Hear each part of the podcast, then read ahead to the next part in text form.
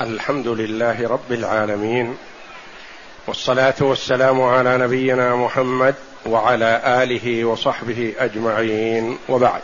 بسم الله. بسم الله الرحمن الرحيم. قال المؤلف رحمه الله تعالى باب باب في موقف الإمام من الميت. الحديث الستون بعد المئة. عن سمرة بن جندب رضي الله عنه قال صليت وراء رسول الله صلى الله عليه وسلم على امرأة ماتت في نفاسها فقام وسطها. وسطها. وسطها. قول المؤلف رحمه الله باب في موقف الإمام من الميت. الميت يكون رجلا ويكون امرأة أو رجال أو نساء أو يكون رجلا وامرأة أو رجالا ونساء. فكيف يكون موقف الإمام حال الصلاة عليه أو عليها أو عليهما أو عليهم. هذا سمرة ابن جندب رضي الله تعالى عنه الصحابي الجليل وهو من صغار الصحابة رضي الله عنهم. له موقف مشهود. مع النبي صلى الله عليه وسلم. كان النبي صلى الله عليه وسلم من عادته في كل سنة يستعرض الشباب والغلمان لينظر من كان عنده قدرة على الجهاد في سبيل الله يأذن له. وإن لم يكن عنده قدرة رده عليه الصلاة والسلام. والصحابة رضي الله عنهم من صغر أسنانهم مع صغر أسنانهم يحرصون على الجهاد في سبيل الله. لا ينقب عنهم ويبحث عنهم في البيوت وفي محلاتهم فيكلفهم لا. يأتون إليه رضي الله عنهم مسرعين. يطلبون منه الإذن في الجهاد في سبيل الله. فينظر في حال الرجل فإن رأى عنده قدرة أذن له وإلا رده. وإذا رده النبي صلى الله عليه وسلم لا يمكن أن يخرج مخالفا لأمر النبي صلى الله عليه وسلم. فهذا سمرة رضي الله عنه توفي أبوه وهو صغير. وقدمت به أمه إلى المدينة فتزوجها رجل من الأنصار. فكان سمرة رضي الله عنه في حجر هذا الرجل الأنصاري فرباه على حب الله جل وعلا وحب رسوله صلى الله عليه وسلم وعلى محبة الاستشهاد الشهادة في سبيل الله فاستعرض الرسول صلى الله عليه وسلم الصحابة صغار الصحابة الشباب لينظر. فمر به أحد الأنصار فأجازه عليه الصلاة والسلام. أذن له في الجهاد. ثم مر به سمرة بن جندب فلم يأذن له استصغره.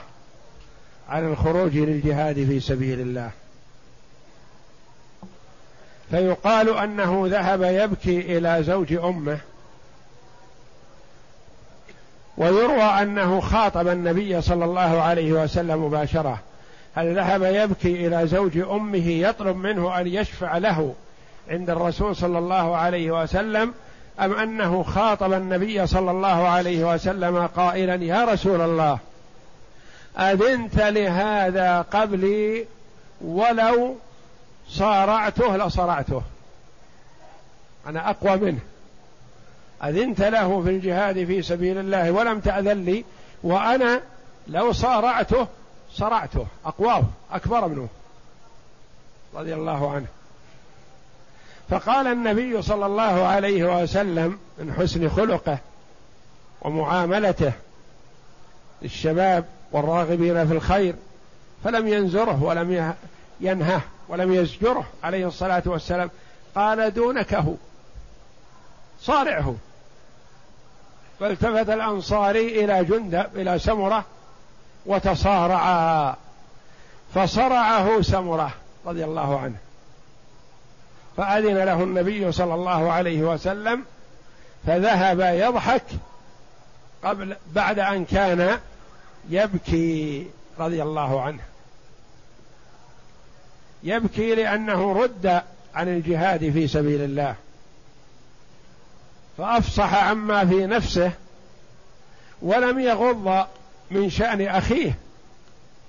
قال أذنت له ولو صارعته لصرعته. أنا أطرحه. فأنا أقوى منه. فأنا من باب أولى أن تأذن لي. فقال النبي صلى الله عليه وسلم دونك يعني أقبل عليه. صارعه. فتصارعا رضي الله عنهما فصرع سمرة صاحبه. فأذن له النبي صلى الله عليه وسلم في الجهاد في سبيل الله فذهب يضحك مسرورا حيث أذن له النبي صلى الله عليه وسلم. ويقول رضي الله عنه كنت أحضر مجالس النبي صلى الله عليه وسلم وأحفظ. وما يمنعني أن أقول بعد ذلك إلا أني أصغر القوم. يعني إذا حضر في مجالس الأنصار ما يتكلم رضي الله عنه لأنه يحقر نفسه مع من هم في سن أبيه.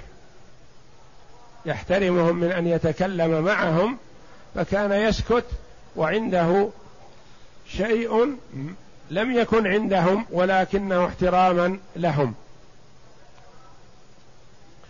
يقول رضي الله عنه صليت وراء رسول الله صلى الله عليه وسلم على امرأة يعني الجنازة امرأة لا رجل. ماتت في نفاسها. يحتمل أنها ماتت بسبب الولادة أو تعسر الولادة ويحتمل أنها ماتت في مرض بعدما ولدت. والأول هو الأقرب حيث أنه ورد أنها ماتت قبل أن تضع في حال الوضع وقبل تمام الوضع. فأخذ من هذا. والنبي صلى الله عليه وسلم قد قال إن المرأة إذا ماتت في ولادتها فهي شهيدة. أخذ من هذا أن من نال فضل الشهادة بغير الجهاد في سبيل الله أنه يصلى عليه.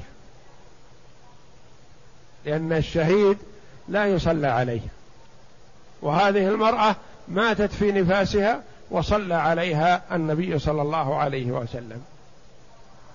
فأخذ أن من ذكر عنه النبي صلى الله عليه وسلم أنه نال الشهادة كالحريق والغريق ومن مات بالهدم ومن قتل دون ماله ومن قتل دون عرضه ومن قتل دون دمه فهو شهيد.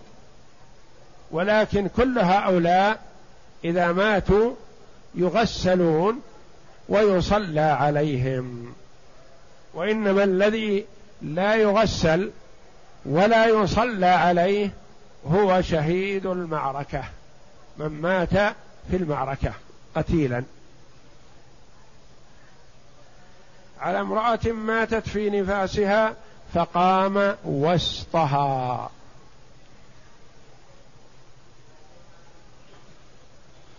وسط يعني وسط المرأة على وزن عجيزتها هو الوسط. فبين لنا رضي الله عنه موقف النبي صلى الله عليه وسلم في الصلاة على المرأة أنه يقف منها في الوسط. وورد في أحاديث أخر وقوف النبي صلى الله عليه وسلم في الصلاة على الرجل عند رأسه. والصلاة على الرجل يقف عند رأسه. والصلاة على المرأة يقف مساويا لوسطها. قال العلماء رحمهم الله الحكمة من ذلك والله أعلم ليسترها عن المصلين عليها حتى لا يتبين لهم حجم الجنازة وحجم المرأة وكبر أو بيان جسمها أو وسطها فيقف الإمام في الوسط ليسترها. ثم إنه اتخذ هذا الذي يجعل ساترا لجسم المرأة يرفع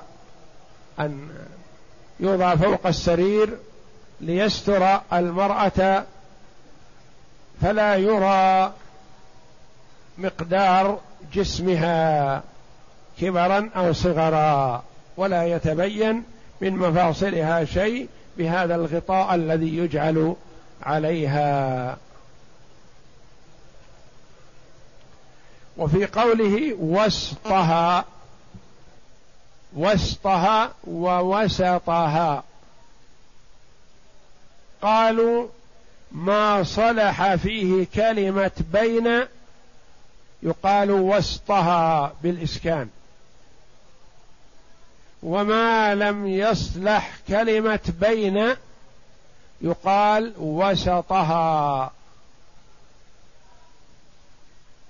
فيقال مثلا جلست وسط الدار.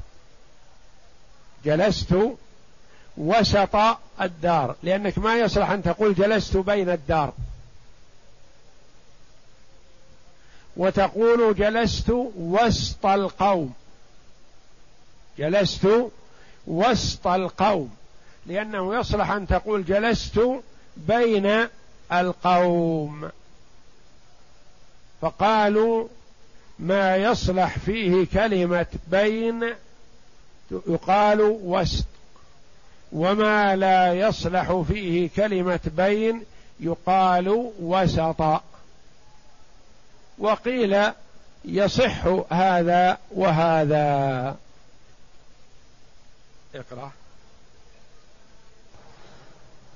الغريب وسطها بإسكان السين في الرواية. والفرق بين ما سكنت سينه وما حركت ما قاله الجمهري وهو أن ما صلحت فيه بين يسكن وما لا تصلح فيه يفتح. يقال جلست وسط القوم بالسكون وجلست وسط الدار بالفتح.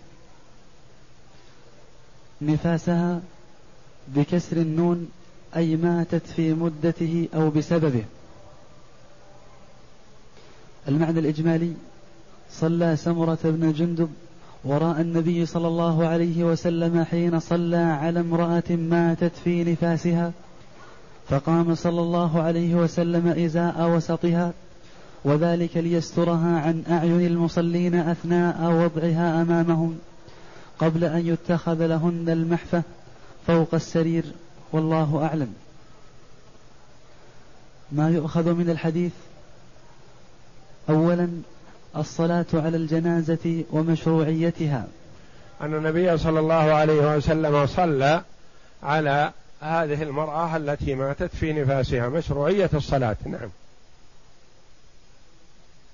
ثانيا أن موقف الإمام من المرأة يكون وسطها سواء ماتت في نفاس أو غيره.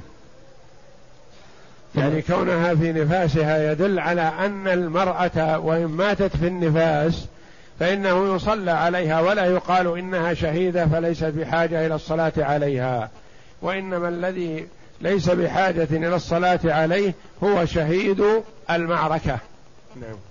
فالعبرة من الحديث وصفها بأنها امرأة لا بكونها نفساء فإنه وصف غير معتبر بالاتفاق. يعني ليس معناه أن التي كانت في نفاسها يقوم الإمام في الوسط والتي في غير النفاس يقوم الإمام عند رأسها وعند صدرها لا. هذا لا علاقة له في وقوف الإمام كونها في نفاسها أو في غيره وإنما استدل من الصلاة عليها وهي في نفاس موتها في نفاسها الصلاة على من مات وقد وصفه النبي صلى الله عليه وسلم بأنه شهيد ما لم يكن شهيد معركة. نعم. ثالثا أن النفساء وإن حازت الشهادة بموتها في نفاسها صلي عليهما عليها فلا فلا تأخذ حكم شهيد المعركة. رابعا علل بعضهم الحكمة في الوقوف وسط المرأة بأنه أستر لها من الناس. فائدة موقف الإمام من الرجل إزاء رأسه لما روى الترمذي وحسنه أن أنسا صلى أن أنسا صلى على رجل فقال أنس بن مالك رضي الله عنه صلى على رجل فوقف عند رأسه وصلى على امرأة فوقف عند وسطها فسئل فأخبر. نعم. أن أنسا صلى على رجل فقام عند رأسه ثم صلى على امرأة فقام حيال وسط السرير فقال العلاء بن زياد هكذا رأيت رسول العلاء بن زياد من التابعين. نعم. هكذا رأيت رسول الله صلى الله عليه وسلم. ليس الخبر من أنس وإنما العلاء يسأله يقول هكذا رأيت رسول الله؟ يعني يقول إني رأيتك فاوت عندما صليت على المرأة وقفت في الوسط من جسمها وحينما صليت على الرجل وقفت عند رأسه. أهكذا رأيت رسول الله صلى الله عليه وسلم لأن التابعين رحمهم الله يأخذون عن الصحابة أفعال النبي صلى الله عليه وسلم لأن الصحابة أخذوا من النبي صلى الله عليه وسلم واطلعوا على أفعاله والتابعون هم الذين لم يدركوا النبي صلى الله عليه وسلم وإنما أدركوا الصحابة. فيسأله يقول هل هذا الوقوف المتغير منك اجتهاد منك أم أنك رأيت رسول الله صلى الله عليه وسلم يفعله؟ قال رأيت رسول الله صلى الله عليه وسلم يفعله. نعم. هكذا رأيت رسول الله رسول الله صلى الله عليه وسلم قام على الجنازة مقامك منها ومن الرجل مقامك منه. قال نعم.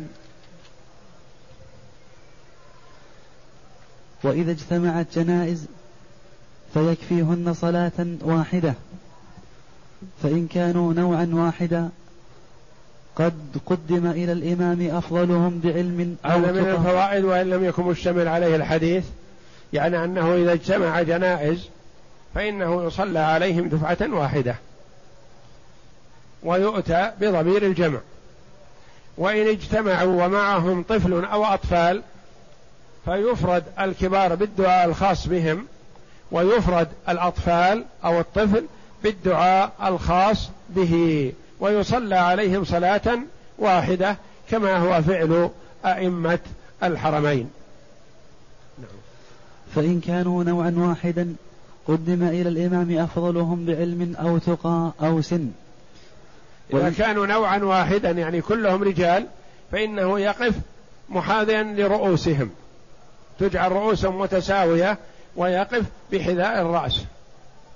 وإن كن كلهن نساء فإنهن يصف يوضعن متساويات ويقف في وسطهن. وإن كانوا مختلفين رجالا ونساء فيجعل وسط المرأة حذاء رأس الرجل حتى يكون موقف الإمام من كل يناسبه. يجعل رأس الرجل بحذاء وسط المرأة. نعم.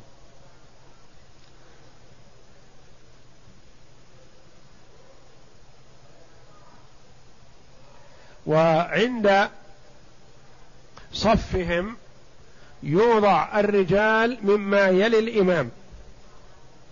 ثم النساء بعد ذلك. ولا تقدم النساء مما يلي الإمام دون قبل الرجال وإنما يكونون الرجال هم الذين يلون الإمام والنساء يكن مما يلي القبلة.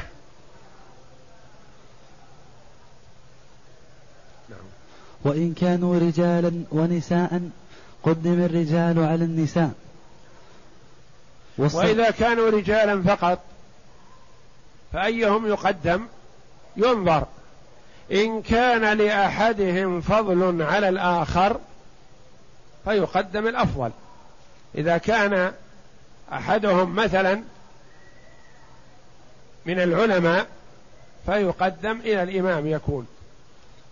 وإن لم يكن فضل نظر إلى السن فيقدم الأسن فيكون الأسن الأكبر هو الذي يلي الإمام. فإن تساووا في هذا وهذا أو جهل هذا وهذا فالأسبق. اللي يسبق إلى الموضع هو أحق به. نعم. والصلاة على الجنازة شفاعة من المصلين للميت. فينبغي إخلاص الدعاء والصلاة على الجنازة شفاعة من المصلين للميت. نعرف أن الشفاعة أنواع. شفاعة تطلبها من الحاضر. وهذا جائز. تأتي تقول يا أخي ادعو الله لي.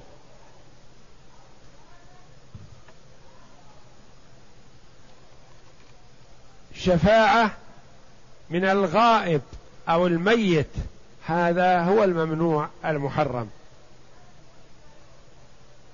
تطلب الشفاعة ممن غاب عنك لا يجوز هذا. أما أن تطلب هذا ممن هو معك وتقول ادعو الله لي يا أخي فهذا وارد ولا بأس به. والنبي صلى الله عليه وسلم قال لعمر رضي الله عنه لما استأذن عمر النبي صلى الله عليه وسلم في العمرة قال لا تنسنا يا أخي من دعائك. فسر بها عمر رضي الله عنه أن النبي صلى الله عليه وسلم يطلب منه أن يدعو له. والصلاة على الميت من ضمنها ومن فوائدها أنها شفاعة من الأحياء للميت.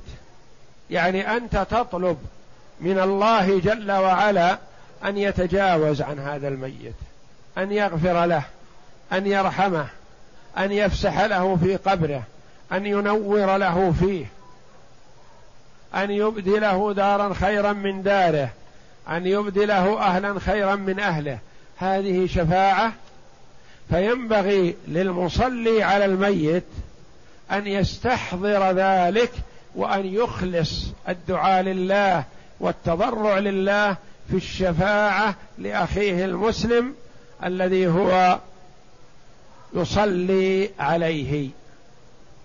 فيقول اللهم اغفر له وارحمه وعافه واعف عنه وأكرم نزله ووسع مدخله واغسله بالماء والثلج والبرد ونقه من الذنوب والخطايا كما ينقى الثوب الأبيض من الدنس.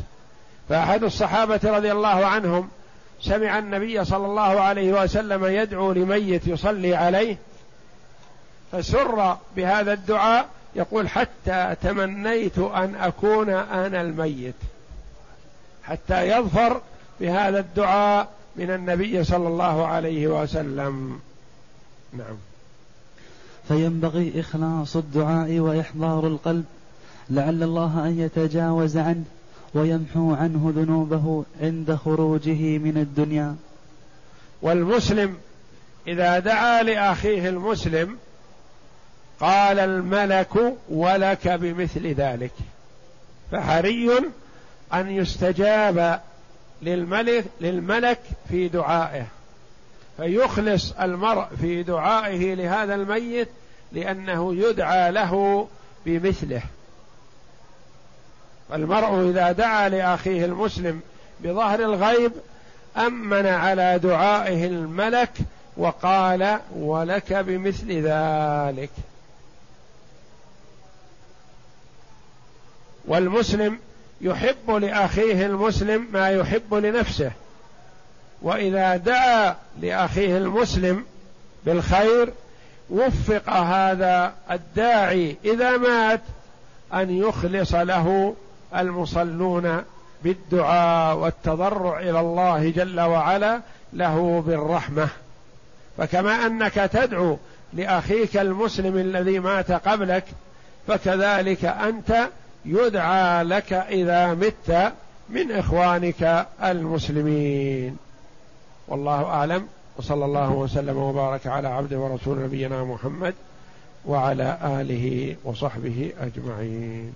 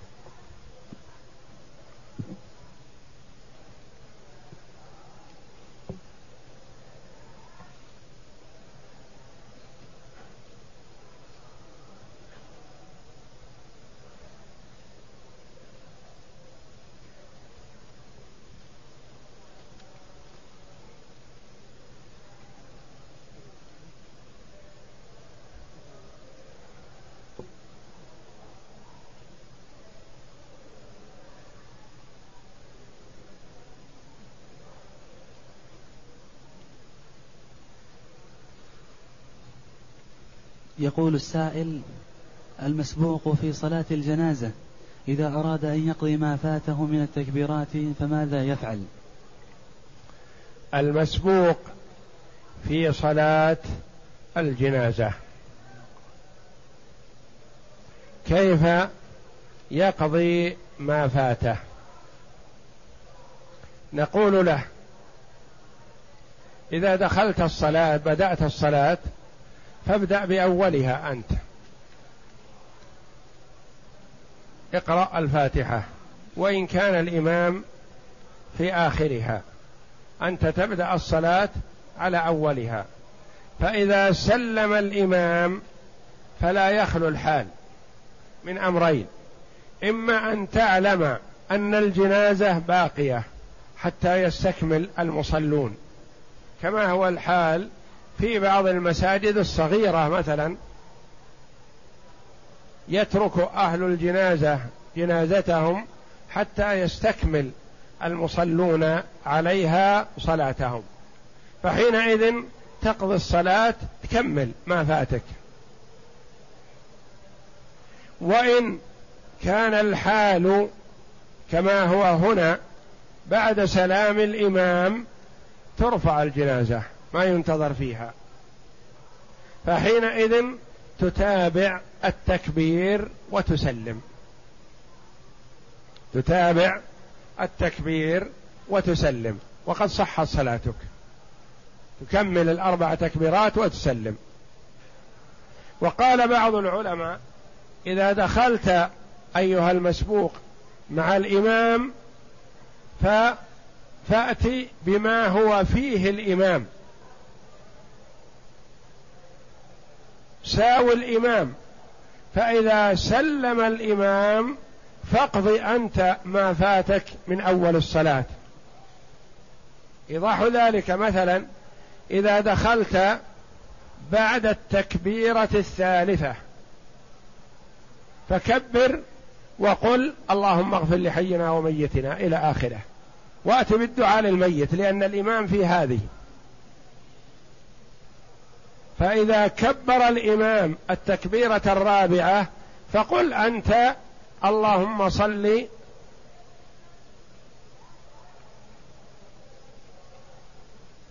فأت بما فاتك التي هي الحمد لله رب العالمين هي الأولى.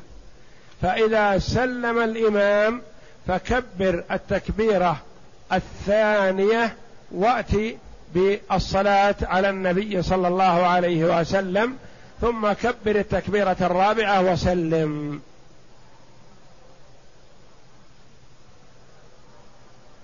فللمسبوق أحوال. إن كانت الجنازة ستحمل بعد سلام الإمام. فتابع التكبير وسلم. ولا يلزم أن تأتي بالذكر الذي فاتك. وإن كانت الجنازة باقية مثلا فأنت بالخيار. إن اعتبرت ما أدركته أول صلاتك فاقضي باقيها. وإن اعتبرت ما أدركت مع الإمام هو آخر صلاتك ساويت الإمام فاقضي أولها الذي فاتك.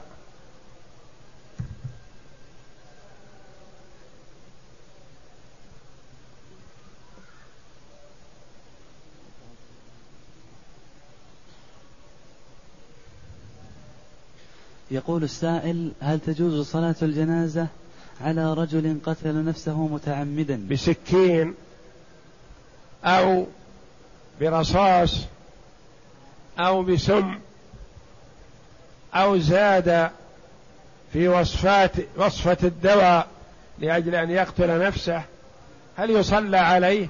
نقول نعم. هذا يصلي عليه عامة المسلمين. لأنه مسلم. ما خرج من الإسلام ما كفر. فيصلى عليه لكن لا ينبغي أن يصلي عليه الإمام الأعظم ولا علية القوم. لأجل أن يبين للناس سوء صنيعة. فيحرم من صلاة علية القوم ويصلي عليه عامة المسلمين. وإلا فلا تترك الصلاة عليه لأنه مسلم. ومن أصول أهل السنة والجماعة أنهم لا يكفرون المسلم بالذنب.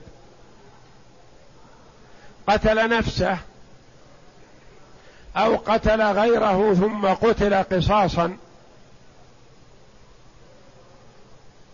أو شرب خمرا ومات أو زنى وقتل لفعله فمات. كل هذه الأحوال يصلى عليه ما دام محكوم له بالإسلام. المسلم لا يخرج من الإسلام بكبيرة من كبائر الذنوب اقترفها سوى الشرك بالله أو ما كان مكفرا. إذا حكم بكفره فلا يصلى عليه. وما دام لم يحكم بكفره فيصلى عليه.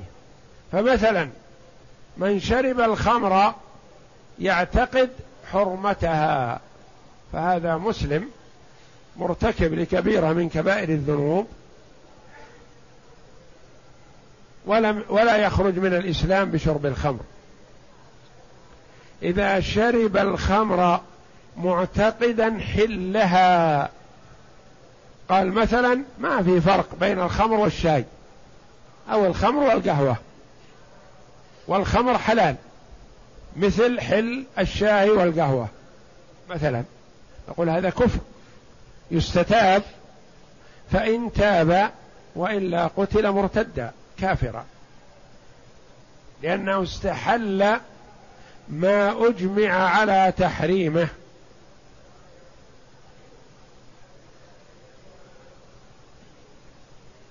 أما بكبيره من كبائر الذنوب غير مكفرة فإن أهل السنة والجماعة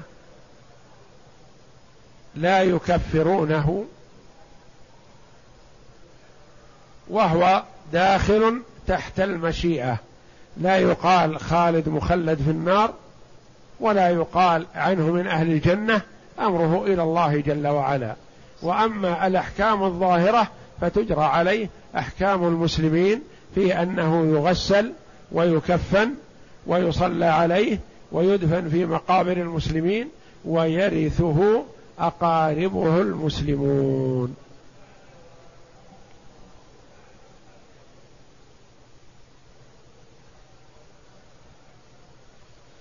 يقول السائل ما هو الاشنان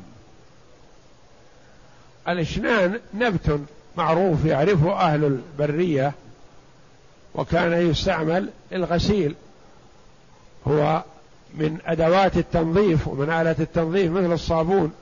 قبل توفر الصابون كانت تغسل به الأيدي بعد الأكل وتغسل به الثياب. لأنه فيه مادة منظفة فيه رغوة مثل رغوة الصابون.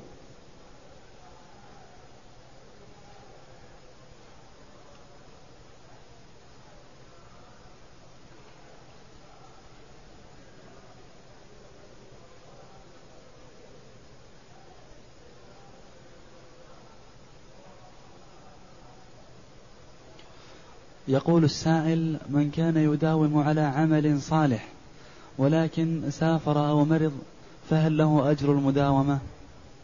من كان له عمل صالح وتركه من أجل السفر أو تركه من أجل المرض فإن الله جل وعلا يجريه له كما لو فعله لقوله صلى الله عليه وسلم إذا مرض العبد أو سافر كتب له ما كان يعمل صحيحا مقيما.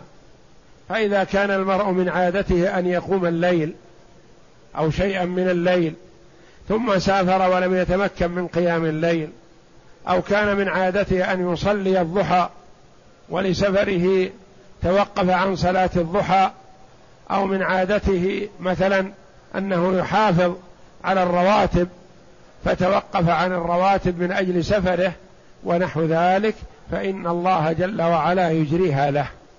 أو كان من عادته أنه يصوم ثلاثة أيام من الشهر أو يصوم يوم الاثنين ويوم الخميس أو يصوم يوما ويفطر يوما.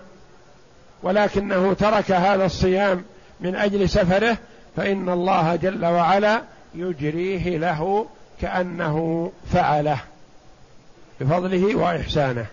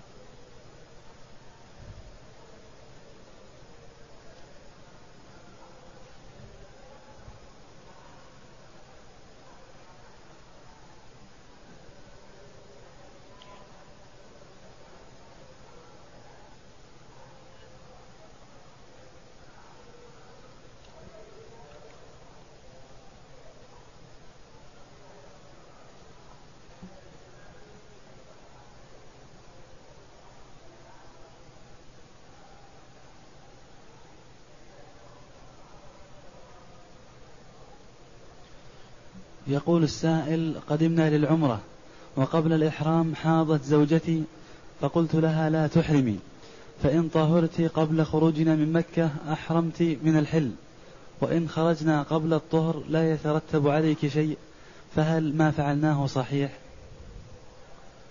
لا بأس فإذا دخلت مكة بغير إحرام خشية أن يسافر رفقتها قبل أن تطهر من حيضها فهي في حل وتخرج معهم.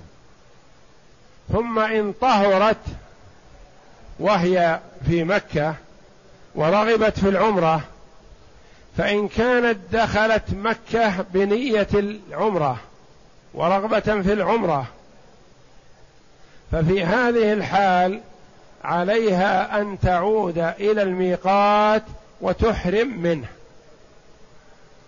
ولا شيء عليها.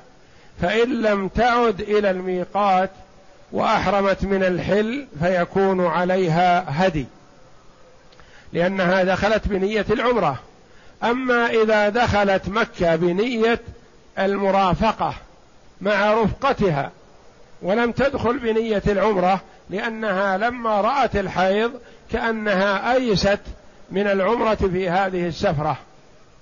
فدخلت بنية الرفقة مع رفقتها ثم طهرت وهي في مكة ورغبت في العمرة فإنها تخرج إلى الحل وتحرم منه ولا شيء عليها.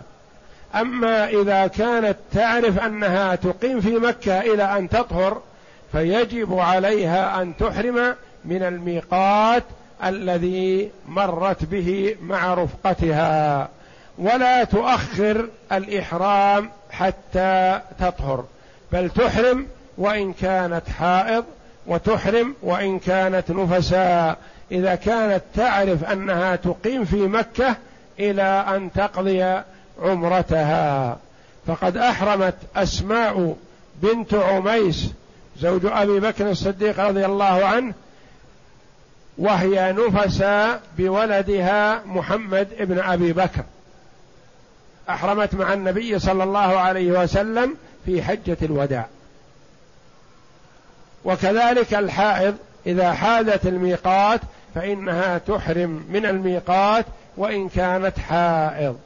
أما إذا أيست من العمرة من أجل الحيض الذي نزل عليها وتعرف أو تتوقع أن رفقتها لا ينتظرون طهرها وما أرادت أن تؤخرهم فدخلت مكة بنية المرافقة فقط وعدلت عن العمرة فإنها إذا طهرت وهي في مكة ورغبت في العمرة فإنها تخرج إلى الحل وتحرم منه ولا شيء عليها.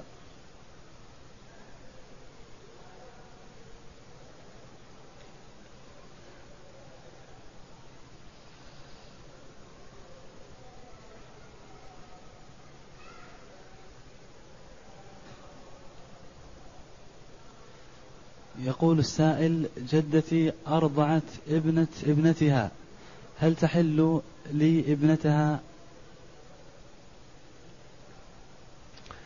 إذا كانت هذه البنت رضعت من جدتك رضاعا أم أبيك مثلا فقد أصبحت هذه الرضيعة عمتك من الرضاعة فلا تحل لك. سواء كانت جدتك هذه أم أبيك أو أم أمك إن كانت أم أبيك فهي عمتك وإن كانت الجدة أم أمك فهي خالتك. فلا تحل لك. هذا إذا كانت رضعت منها خمس رضعات وخمس الرضعات قد تجتمع في خمس دقائق. أو أقل من ذلك. مثلا ترضع المرأة الرضيعة قليلا ثم تنقلها إلى الثدي الآخر فتعتبر رضعة ثانية. فإذا أعادتها إلى الثدي الأول اعتبرت ثالثة فإذا ردتها إلى الثدي الثاني اعتبرت رابعة وهكذا. قد تنقله من ثدي إلى ثدي أربع أو خمس أو عشر مرات في دقائق قليلة. فلا يلزم أن تكون كل رضعة في مجلس مستقل بل إذا مص الثدي وجاءه اللبن ولو قليل ثم نقل إلى الآخر اعتبرت رضعة ثانية. وهكذا. أما إذا كانت الجدة لا لبن فيها عجوز. وإنما أعطتها ثديها تسكيتا لها. مثل ما يعطى الرضيع شيء يمصه ليس فيه شيء. هذا غير محرم ولا مؤثر. ولو أرضعتها سنة ما دام أنه لا يأتيها لبن منها.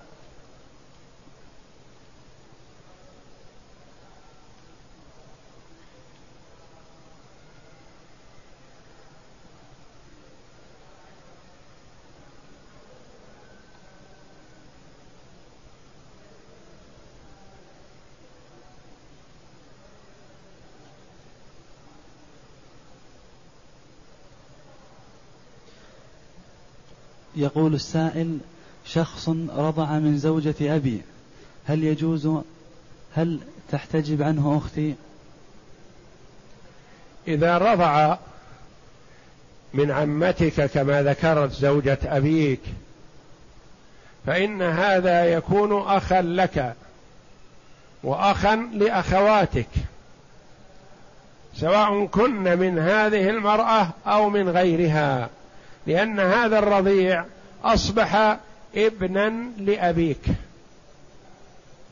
وأخا لجميع أولاده من هذه الزوجة التي رضع منها ومن غيرها قبلها أو بعدها.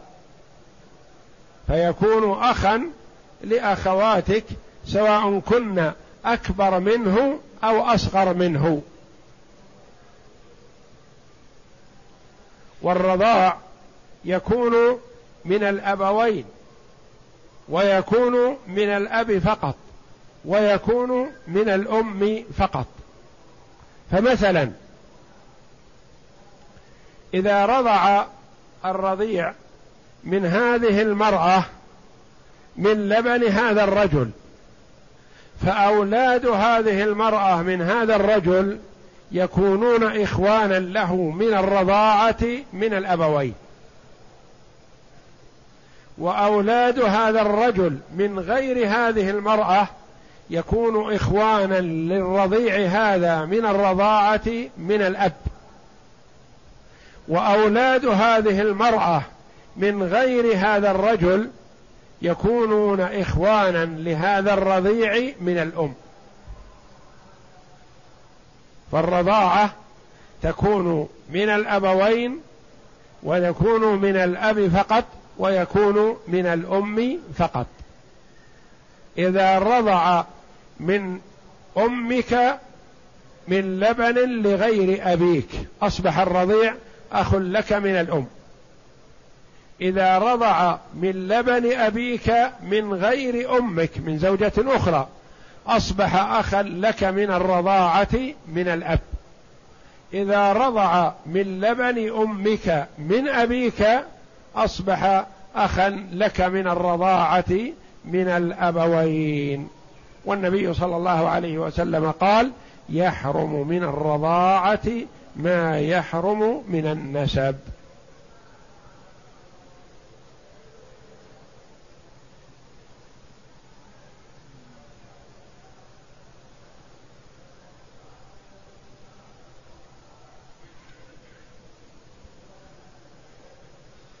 يقول السائل والدي مريض فاقد الذاكرة واعتمرت عنه. ووالدتي قادرة على العمرة ولكن بسبب رعيتها لوالدي وأطفالها وهي بصحة جيدة فهل يجوز أن أعتمر عنها؟ الوالد فاقد الذاكرة يصح أن تعتمر عنه لأنه لا إذن له معتبر. وأما الوالدة التي هي قادرة على العمرة بنفسها لكنها حابسة نفسها من أجل الوالد فلا تعتمر عنها لأنها تقدر هي على العمرة بنفسها فلا تعتمر إلا عن الميت أو عمن لا يقدر على العمرة بنفسه.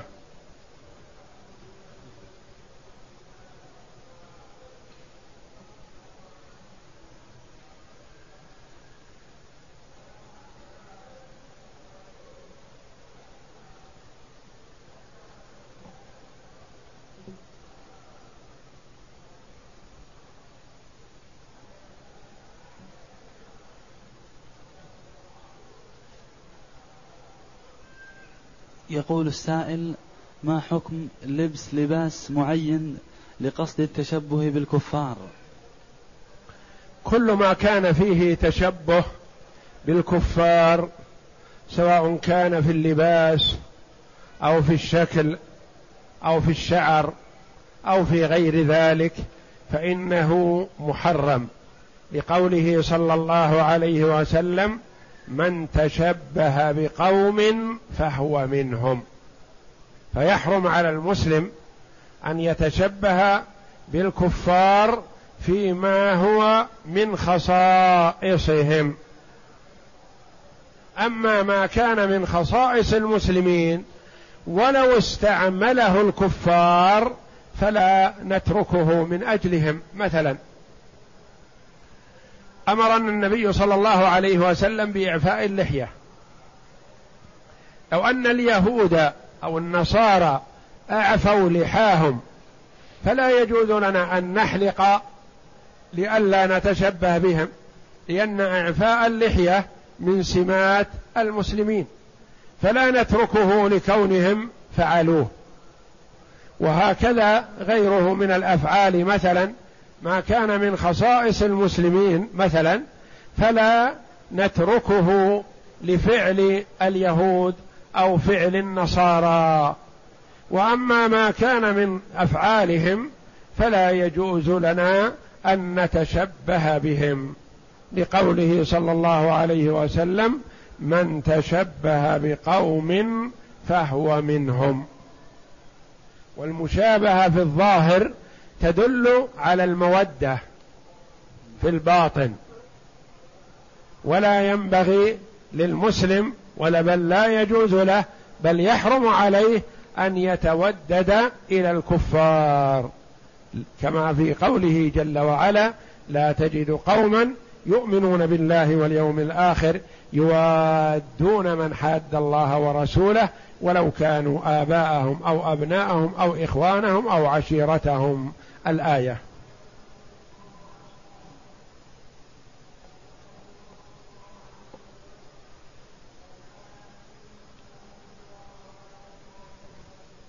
يقول السائل عندما تطلب من أحد أن يدعو لك هل هذا من سؤال الناس؟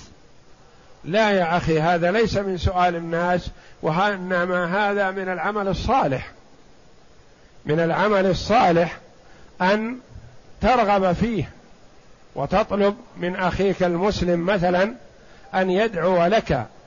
ولو كان هذا من سؤال الناس ما سأل ما طلب النبي صلى الله عليه وسلم من عمر أن يدعو له. وفرق بين أن تطلب من أخيك أن يدعو لك أو تطلب منه الرقية.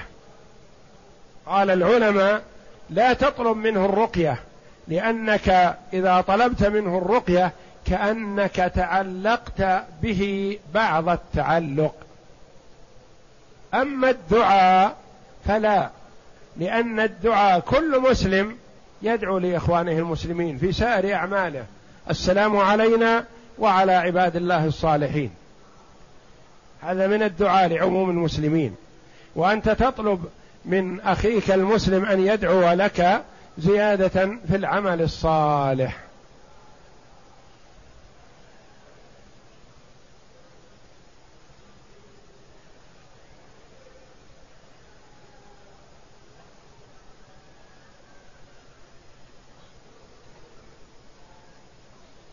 يقول السائل هل يجوز أن أصلي على رجل ميت وأنا أعلم أنه لا يصلي؟ إذا كنت تعرف أنه تارك للصلاة بالكلية فلا تصلي عليه. وإن كان غير مواظب على الصلاة يعني يصلي لكنه غير مواظب فصل عليه لأنه محكوم بإسلامه. وأمره إلى الله.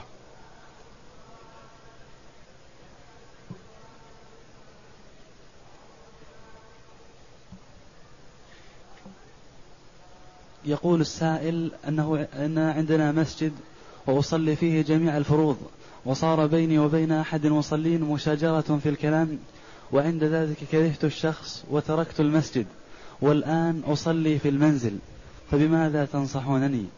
هذا لا يجوز يا أخي بل يحرم عليك. المسجد بيت الله والنبي صلى الله عليه وسلم أمرك بصلاة الجماعة. وتوعدك إذا تخلفت. ولا يجوز لك أن تترك المسجد من أجل شخص. حتى لو تشاجرت مع الإمام في أمر من أمور الدنيا فصل خلفه. إنما لا يصلى خلف من لا تثق به في دينه. إلا في حال الضرورة الضرورة إذا لم تجد غيره فلا تصلي في الدار وتترك صلاة الجماعة. بل يجب عليك أخي أن تستغفر وتتوب إلى الله جل وعلا عما فعلت وتحافظ على صلاة الجماعة سواء في هذا المسجد أو في غيره من المساجد. ولا تترك الصلاة في المسجد لأجل هذا الرجل.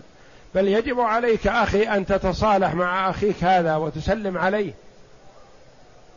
وتسعى في إزالة ما في نفسه عليك وما في نفسك عليه. تصطلحا ولا يجوز للمسلم أن يهجر أخاه المسلم من أجل غرض من أغراض الدنيا. إنما الهجر يجوز إذا كان من أجل معصية من أجل معصية هو واقع فيها ونهيته ونهيته ونصحته وكررت عليه ثم أيست منه وتركته زجرا له. فهذا لا بأس. اهجره وصل في المسجد. لا تهجره وتجني على نفسك. تقع فيما هو أكبر مما وقعت فيه معه. فالواجب على المسلم أن يحافظ على صلاة الجماعة ولا يتخلف عنها. والنبي صلى الله عليه وسلم كاد أن يحرق المتخلفين عن صلاة الجماعة بيوتهم في النار. وقال في رواية لولا ما في البيوت من النساء والذرية لفعلت لأن النساء والذرية الصغار لا تجب عليهم صلاة الجماعة. قال لولا هذا موجود في البيوت لحرقت على المتخلفين عن صلاة الجماعة بيوتهم بالنار. والنبي صلى الله عليه وسلم لا يهم بمثل هذا الفعل إلا والفاعل ترك واجبا وفعل محرما. وصلاة الجماعة لها مكانة عظيمة في الإسلام وفضلها من حيث الفضل تفضل على صلاة الفذ بسبع وعشرين درجة وفي رواية بخمس وعشرين درجة. ويرى بعض العلماء أن صلاة المرء في بيته لا تصح وهو قادر على الوصول إلى المسجد. لأن بعض العلماء ومنهم شيخ الإسلام ابن تيمية رحمه الله يرى أن صلاة الجماعة شرط من شروط صحة الصلاة. يعني شرط مثل الوضوء مثل ستر العورة. مع القدرة شرط. قال مثل ما لو صلى المرء عاريا هل تصح صلاته؟ لا. لو صلى بدون وضوء هل تصح صلاته؟ لأن الوضوء شرط من شروط صحة الصلاة. فكذلك يقول رحمه الله صلاة الجماعة شرط إذا لم يمنع من ذلك مانع شرعي. فالواجب على المسلم أن يحافظ على صلاة الجماعة. وقال وكان عبد الله بن مسعود رضي الله عنه يقول لقد رأيتنا في عهد رسول الله صلى الله عليه وسلم وما يتخلف عنها أي صلاة الجماعة إلا منافق معلوم النفاق. والله أعلم وصلى الله وسلم وبارك على عبده ورسول نبينا محمد وعلى آله وصحبه أجمعين.